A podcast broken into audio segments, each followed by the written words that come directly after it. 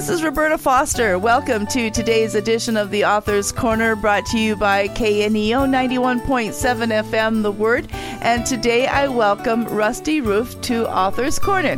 He and Pastor Terry Brisbane wrote the book, The Faith Code, which is published by Morehouse Publishing. And Rusty will tell you more about how to find the book at the end of the program. Let me give you just a brief idea of who we're talking with and about today.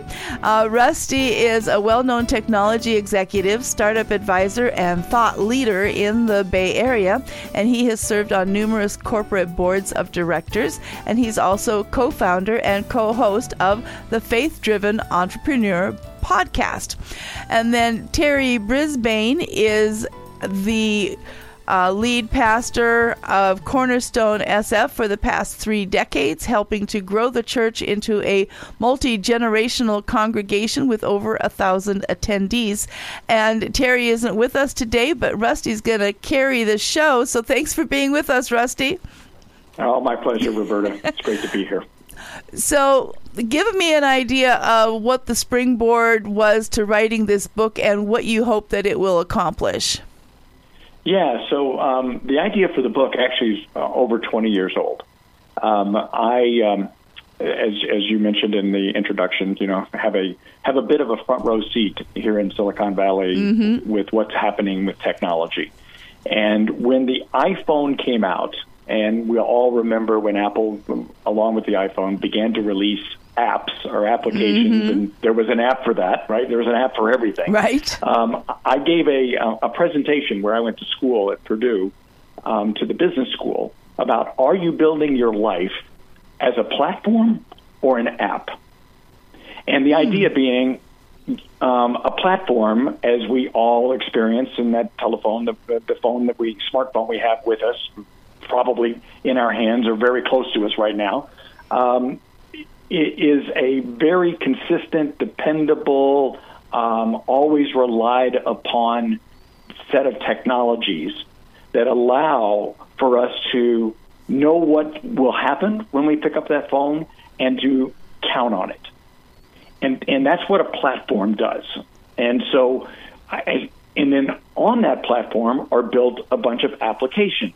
And these apps are things that they come and go. They're they're the things we put on our front page of our phone sometimes, and then we move it someplace else. And it's the it's the stock app, it's the weather app, it's the sports app, it's the fashion app, it's the music app, mm-hmm. it's all of mm-hmm. those different apps. And those apps aren't always reliable and stable. Sometimes they crash. Sometimes they change on us. They right. end up in other places. We're like, well, where'd they go? And so the metaphor of what are we building our life on? Is it a platform? or is it an app? And that resonated in in a very secular market because what uh, group uh, mm-hmm. in a business school. But I did say at that time, listen, the platform side, you know, there it's about relationships and values and principles and your faith and place things that you can count on. And for years, I would run into people and they would say, you know, I was in that talk or I saw that talk online and it just resonated with me. And I'm trying to build my life on a platform, not a, not an app. Mm. And um, and then when people would would lose a job or, you know a relationship would break up or something would happen to them where they built their life too much on that application, they'd go, you know, now I understand what it what it means to have an app crash mm. on me. And so Pastor Terry and I, who meet every Wednesday morning, along with another um, good friend of ours, okay um, we out of years and years of relationship he said one day and i was talking about that he goes you know that'd be a great message series. So we built a message series called life apps. We did that about 12 years ago. Hmm. um, and out of that a few uh, a year or so later we were sitting in one of those wednesday morning meetings. He goes why don't we turn that into a book? And that was eight years ago. And so uh, the faith code is this idea of are you building your life with a framework, with a platform that you know is the metaphor that Jesus gave us? Mm-hmm. You know, are you building are you building your life on rock? Are you building your life on sand? Are you building this strong platform, or are you building your life as a bunch of applications that you know are like sand that can come and go with the storm? And so that's how we got to the book with this being the faith code, are you providing instruction on how to keep your faith as a the stronghold and the platform uh, for daily life? Absolutely. So just like the platform on our phones or on our computers, every now and then they come along and they say, "Hey, tonight we're going to update it." Right? And you're going to have you're going to have to update. Um, this, the same is true with the, the, the code that we build our life on, the faith code, um, that we're constantly updating. And in the book, in the faith code, what we do is we go through and we help our readers and help ourselves as we were writing it to really go through and question, you know, where where are we building our lives when it comes to the faith code? The, the beautiful thing about the faith code is Jesus gave us um, the original source code. And we can always go back to that source code and reference it and, and continue to integrate it into our lives as our lives change. It doesn't change, but we do. And therefore, that, that source code always stays alive and always new and always refreshing. And then what we, what we can do with that is test ourselves. So in the, in the book, we help people go through and look at it and say, you know, well, one of the things that is core to our faith and understanding our faith is, you know, what Jesus told us is, you know, where do we put our loves? Mm-hmm. And you know, God, God told us, you know, uh, love me and love others as you love yourself. Mm-hmm. And so we go through in in the book and and help people understand um, you know where where are we putting our loves you know are we putting our loves in the right place or are we putting mm. our loves in the wrong place and um, in, a, in a series of different questions through different chapters as we go through, so that you can look at the faith, the faith, your own faith code and say it's healthy and it's strong, or it needs to be updated. Mm. Well, today I'm talking with Rusty Rueff about the book, The Faith Code, which he co wrote with Terry Brisbane. It's published by Morehouse Publishing, and you're listening to Author's Corner, and I'm Roberta Foster. And as a reminder, as you're listening to this interview, if you have missed any part of it or would just like to hear it again, you can now find it on your favorite podcast provider or through kneo.org.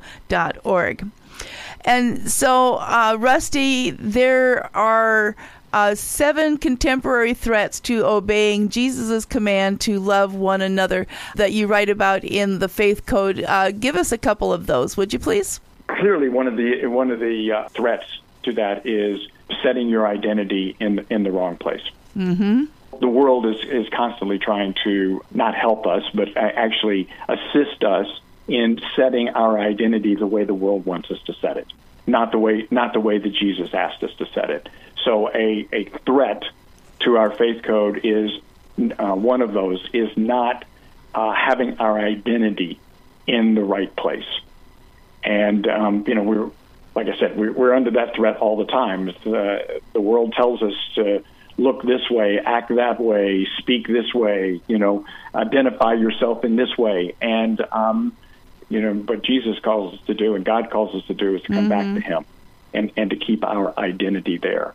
The second one among the different threats is um, what we, a little bit what we talked about before is allowing our loves to stray, mm-hmm. to stray away from Him.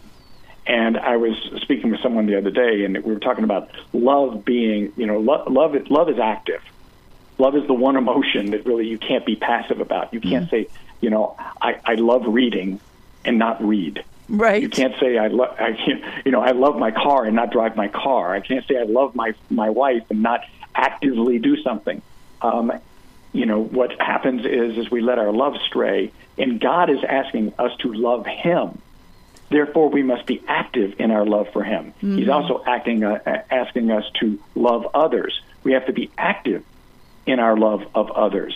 And um, if we allow our loves to stray, into things that are beyond what he asked us to to do, um, it, it's it's a it's a it's a major threat.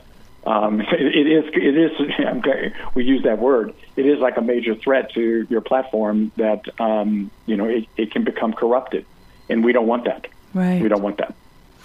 Well, you speak about um, ambition being potentially dangerous, and there are things that in the business world, sometimes um, becomes overwhelming and has a tendency to even push our uh, our Christianity to the limits and our faith to the limits. So tell us a, more about how you speak to that in the book about how we can um, merge the two together and in a way that is God honoring. Yeah, I'm so glad. look, God God gave us these talents and experiences as gifts right? Um, we, you know, we have the parable of the talents, obviously, mm-hmm. that, that, we know what what we're supposed to do with those with those talents. Extend that out to the talents that we that God has given us, um, and also the experiences that we've been given uh, along the way. If we're trying to walk in God's will, and we've got this job and that experience, and you know, we've done we've done these different things throughout our career. Um, those are things that then we must take responsibility for and, and, and carry those forward. Um, so God wants us to. I mean, work, work is a gift, you know. And if anybody mm-hmm. believes that work, a lot of a lot of times people like to talk about, you know, go all the way back to Adam and Eve, and you know, and say, well, work was the curse that Adam earned um, and Eve earned. You know, on the other hand, let's remember before the fall, God did work. God did six days of wonderful work. And so, you know, um, work is something that, you know, if you don't believe it's a gift, to go talk to somebody who's out of work. Mm-hmm. And, and and and they and they'll they'll remind you the gift that you have. So God wants us to go and to use utilize everything that we've been given to our maximum potential, but He wants us to do it for the right way, for the right reason. And so He doesn't care, in my estimation, He doesn't care about the what. He cares about the how.